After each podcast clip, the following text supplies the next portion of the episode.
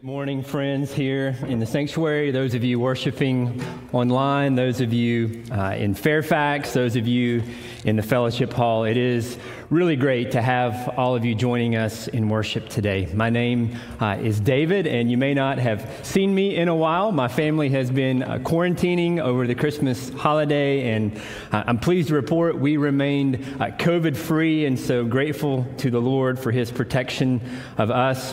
I also want to express how much I miss being with all of you on Christmas Eve, uh, and I also want to just offer my sincere gratitude to all the volunteers and all the staff and, and all of you for being so flexible as we celebrated our Christmas Eve service on Christmas Eve Eve and just all the flexibility and all the work that went into that. I'm incredibly uh, grateful. I realize it's been a hard week for this city, and it's been an exhausting week for many of you.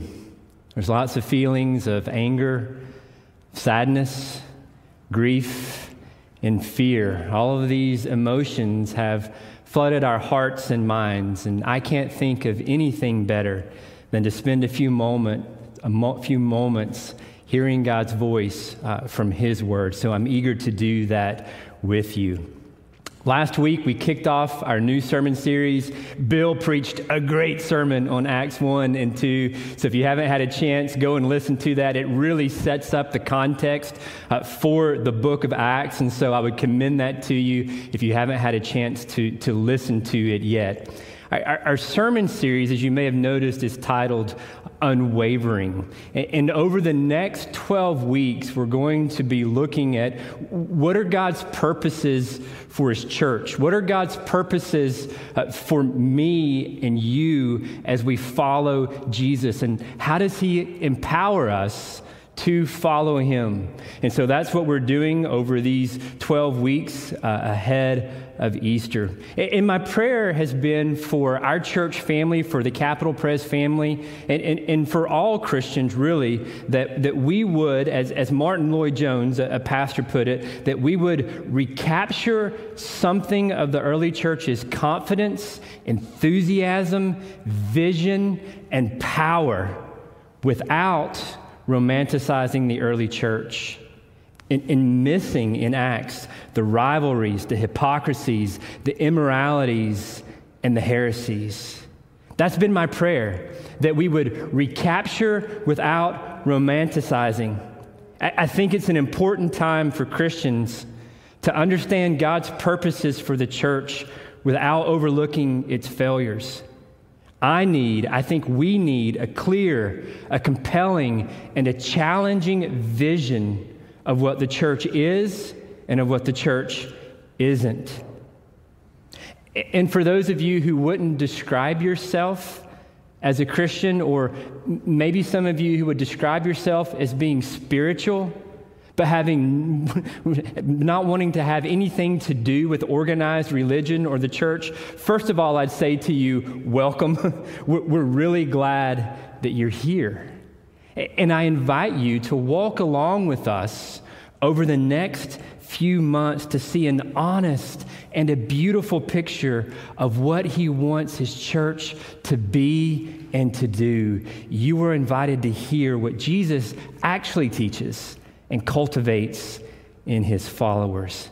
So, friends and guests, let me invite you to turn to Acts chapter 2, just looking at a few verses this morning, verses 42 through 47. And let's listen carefully and intently to this amazing description of the early Christian movement, what was happening in the lives of these 3,100 new Christians. So, Acts 2, verses 42 through 47. It says, And they devoted themselves to the apostles' teaching and fellowship, to the breaking of bread and the prayers, and awe came upon every soul. And many wonders and signs were being done through the apostles. And all who believed were together and had all things in common. And they were selling their possessions and belongings and distributing the proceeds to all as any had need. And day by day, attending the temple together and breaking bread in their homes, they received their food with glad and generous hearts, praising God and having favor with all the people. And the Lord added to their number day by day those who were being saved. Friends, this is the word of the Lord. Let's pray. Our Heavenly Father, I ask that you would help us. I ask that you would help me, that we would see your beautiful plans to, to prosper us and to not harm us, to give us a hope and a future. Holy Spirit, help us, help me to see Jesus. It's in his name that we pray. Amen.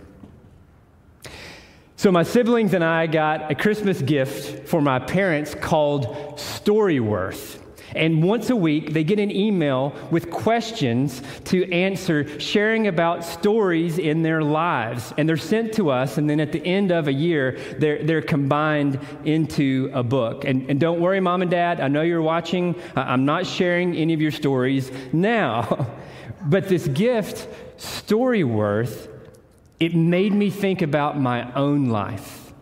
And it made me reflect on this question what stories will my loved ones share about me one day? What, what stories will my kids and, and maybe my grandkids tell about me one day? Have you ever considered that question? What stories will be shared about you when your life on this earth is done? Perhaps some of you are in this stage of introspection in your life now. Maybe because of the age that you are, or maybe it's because of the pandemic. Maybe the pandemic has caused you to be thoughtful and to reflect on the life that you are currently living. Now, when this pandemic began nine years ago, I mean, it just seems like that, right? And school and work and church and all that went remote, our house was pandemonium. It was absolutely crazy, right? All of a sudden, in just a matter of days, I had to be an educator, an IT specialist, a father, a husband, a pastor, and a scavenger for TP throughout the known earth. and after a few weeks at failing at all of this, my wife and I looked at each other and said, This has got to change. we can't continue doing this. And we began to ask this question when this pandemic is over, and one day it, it, will end, when this pandemic is over, what stories will our kids tell?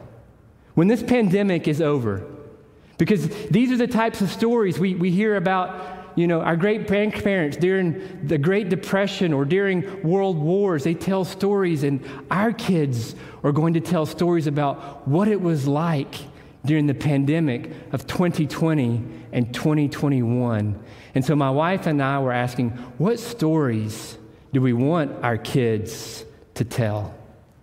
And that question began to change how we approached our work, how we approached our family, how we approached uh, just scavenging even for TP. we thought, when this is over, this is what we want our kids to say, right?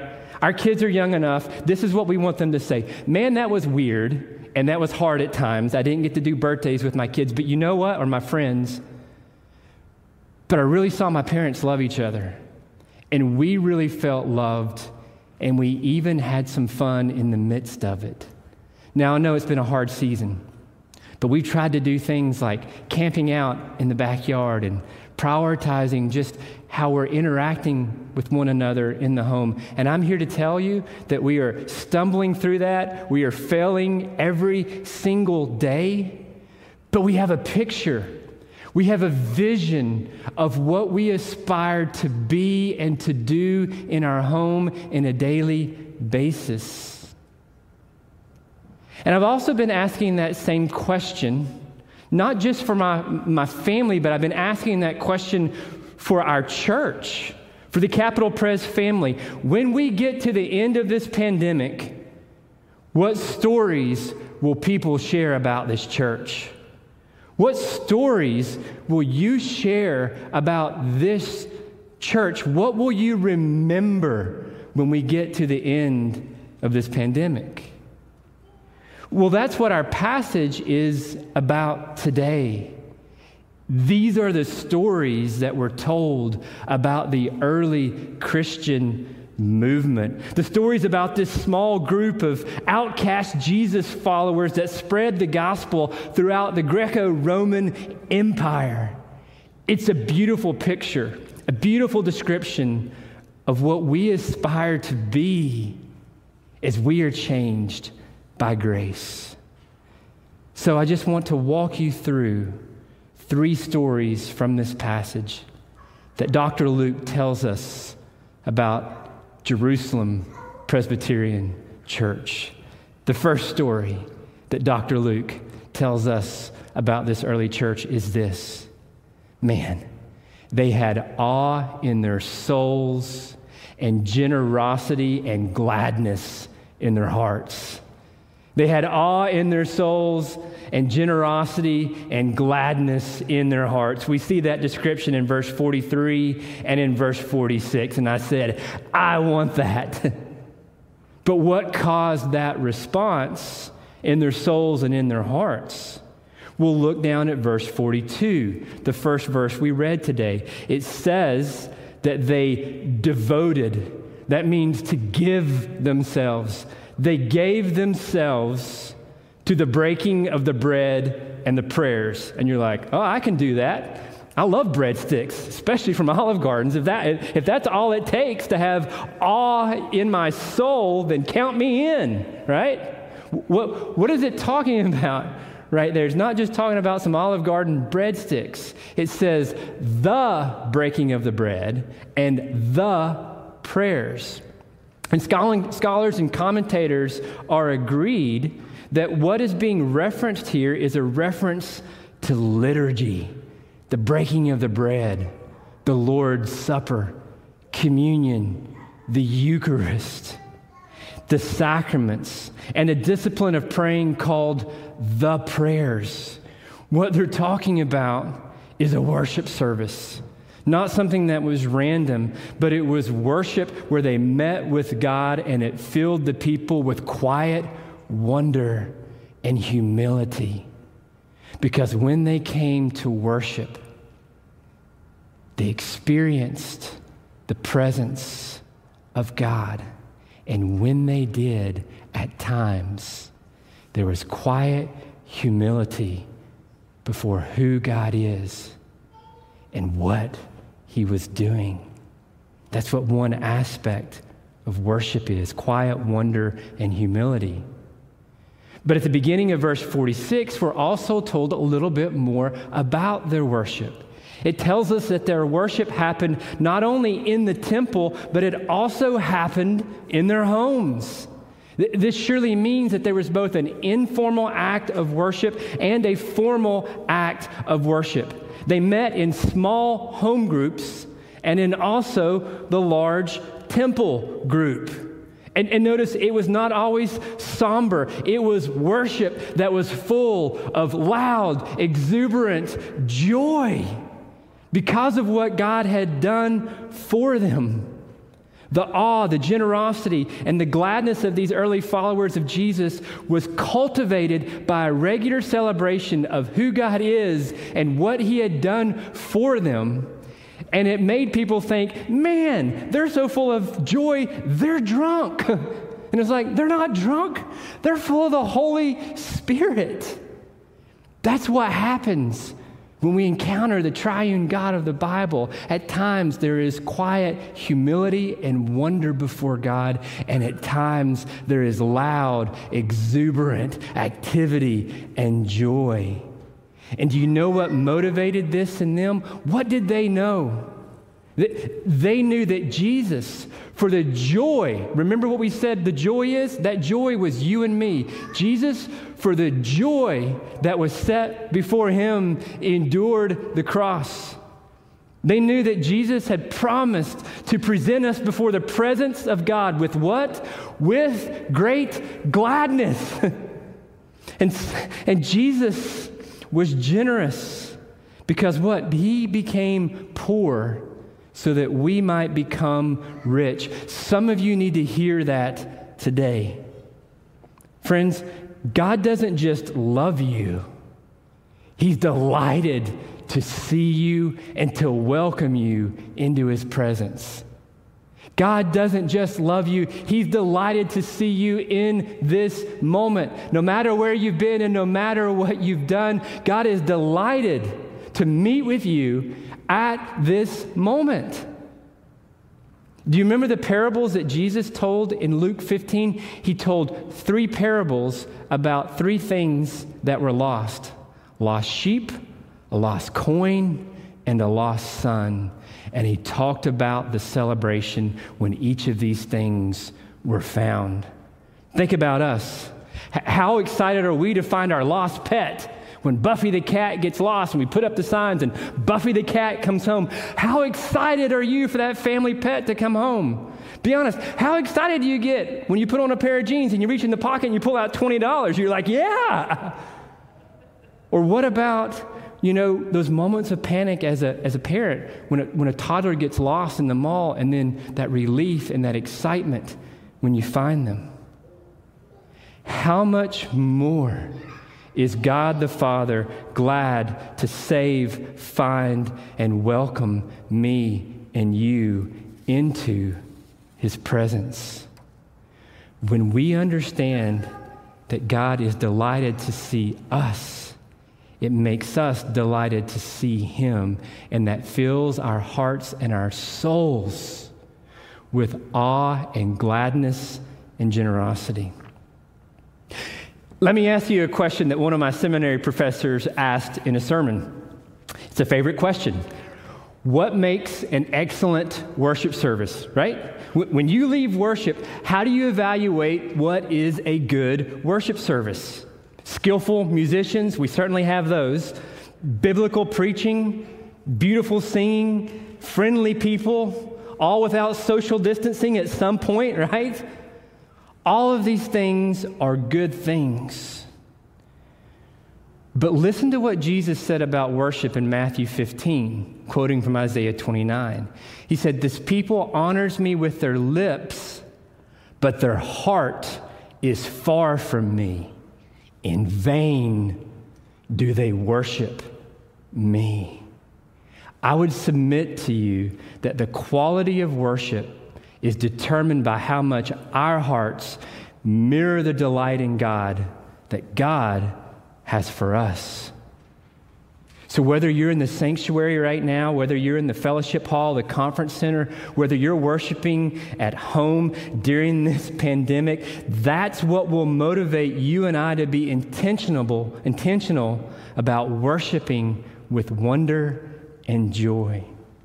N- not only for our joy, but listen, Worship is also good for us because Jesus taught us that we will become what we worship. We will become what we worship. We will start to look like what we worship. And if we worship the triune God of the Bible, then we will be filled with awe in our souls and gladness and generosity in our hearts.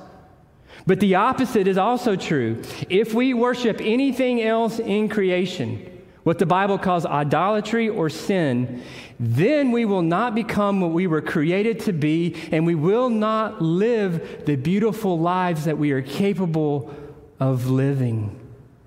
If we worship sex or politics, wealth, or anything else, then we are woefully falling short and failing to live as followers of Jesus.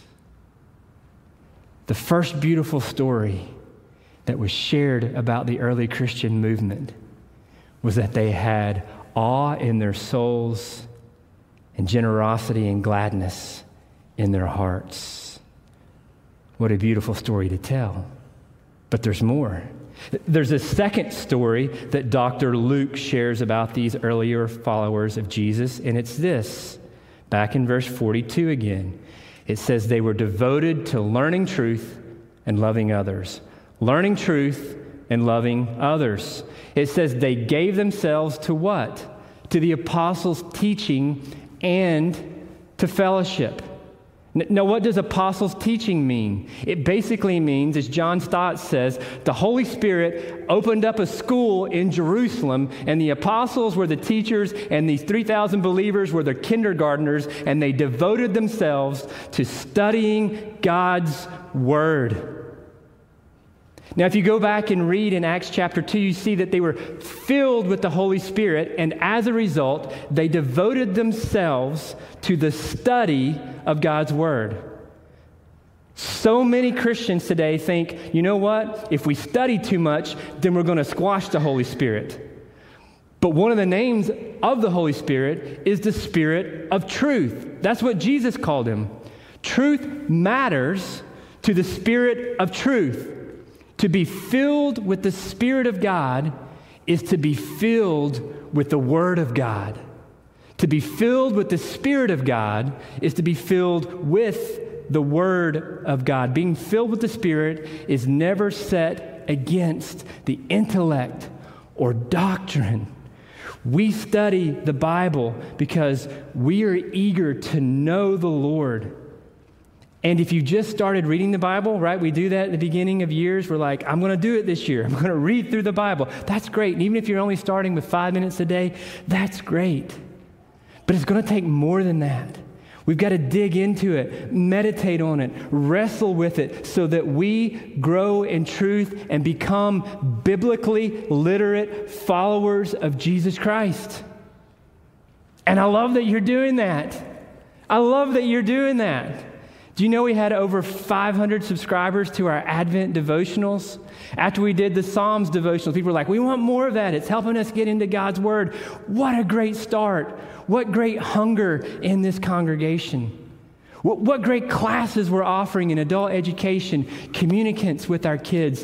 What great opportunities do we have to study God's Word? And we'd invite you, we'd encourage you, we'd challenge you to be a people who are devoted to God's Word and lovers of it. Get involved in that. But what does fellowship mean? Because it says they were devoted to the apostles' teaching and also to fellowship. Now, our understanding of fellowship sometimes is just way too surface level. We think fellowship means, oh, count me in, donuts and coffee, I'm there. But fellowship is way more than donuts and coffee. Our director of care, Dr. Carolyn Sinclair, has given us these three words authentic, tenacious, and vulnerable. And that is what this type of fellowship is getting at. It's care for one another that happened on a regular basis, and it says day by day. It was done regularly in verse 46. And that type of care and that type of fellowship, it takes a lot of effort.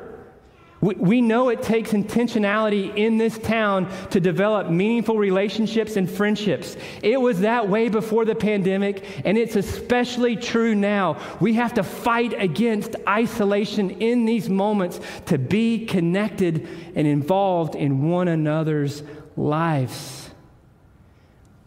And notice how it describes this fellowship in verse 44. It was described as having everything in common. They recognized that their brothers and sisters got their time and their hearts, but also the sharing of their material resources. And we'll say more about this later, but this is voluntary, it's informal, but it's a powerful sharing fueled by love, not rules, and it occurred in small groups in their homes. In their homes. Small groups in their homes. Does that sound familiar? It's what we call community groups, home fellowship. We have over 70 of them around the DMV area, and we need a bunch more of them because a lot of you are wanting to jump into those HFGs, or now known as CGs, community groups. A lot of you want to jump into those, and so that's great. But we need more people to lead those groups as well. Don't stop meeting, even if it's by Zoom, phone, text, or meals. Community groups matter.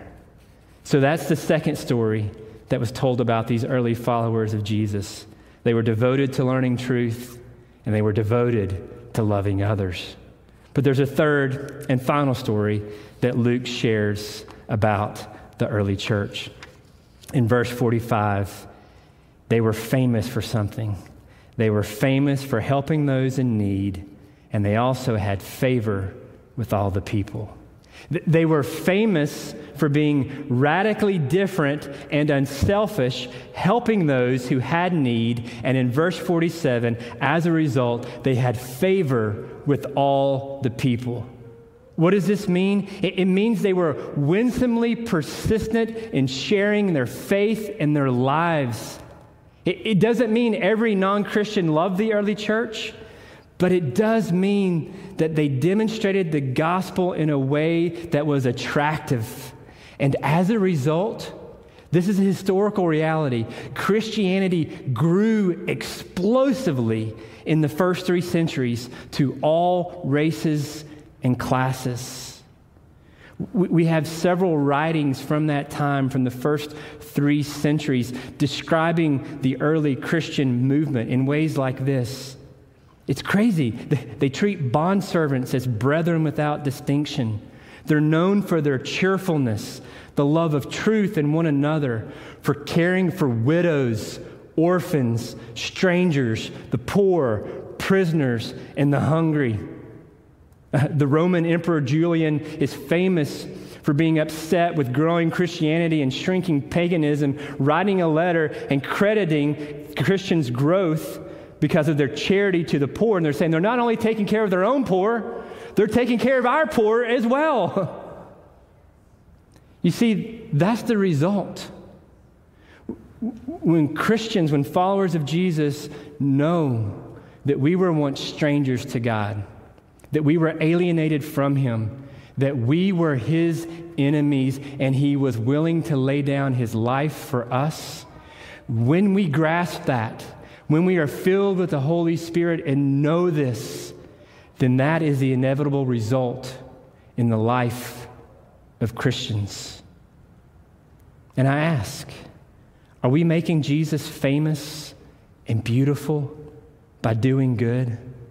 Are, we caring for the needs of our neighbors who aren't even followers of Jesus? I'm so proud of our church. I am. I see us fighting to do that well. I, I, I, see you doing that on a daily basis. I see you doing that in your sacrificial and generous and cheerful giving to, to our deacons fund, which goes to meet material needs not only in this church, but, but in this city. And even in 2020, do you realize this? You increased your giving to the deacons fund by over $150,000 in this difficult year. Friends, that's what we want to be known for, for caring for the weak, the vulnerable, and the marginalized. And if you wouldn't describe yourself as a Christian, wouldn't you be curious about Jesus if you experienced that in your life? And what's the result of that? Well, we're told in verse 47 the result of this attractive faith is that there were conversions daily.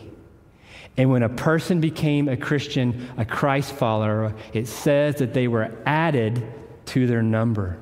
What does that mean? It, means when you were converted to Christ, you were incorporated into the church. John Stott wrote, He didn't add them to the church without saving them, and He didn't save them without adding them to the church. The church lies at the very center of the eternal purposes of God. The church is Jesus' bride. It's his building, it's his body, and he is devoted to his bride. He is devoted to his church. What is the church? It's the group of people who follow Jesus. Think about how devoted he was to his early followers. Jesus didn't stop meeting with his disciples even though Judas betrayed him. Peter denied him, and Thomas doubted him, and he said, That's my church, and I'm sticking with them. His disciples were doubters, deniers, and deserters, and Jesus died for them. So don't let pandemics, don't let politics, and don't let preferences divide us. let us be devoted to Christ and to his bride in the way that he was devoted to us. Wrapping up, Acts 2 42 through 47. That's the story that I long to be written about this church. Ah, oh, if our kids and our grandkids would talk about us in this way, oh man, they had awe in their souls and they had generosity and gladness in their hearts. You know that church in the 2020s, man, they were devoted to learning truth and loving others. Oh, and they were a help to those in need. And they had favor with all the people. What kind of impact would that have in our church, in our city, and in our nation for generations to come? It's been said by many, you know, I just can't believe in Jesus because Christians are hypocrites. Well, to that, I'd say, yeah, I get it. I see it too.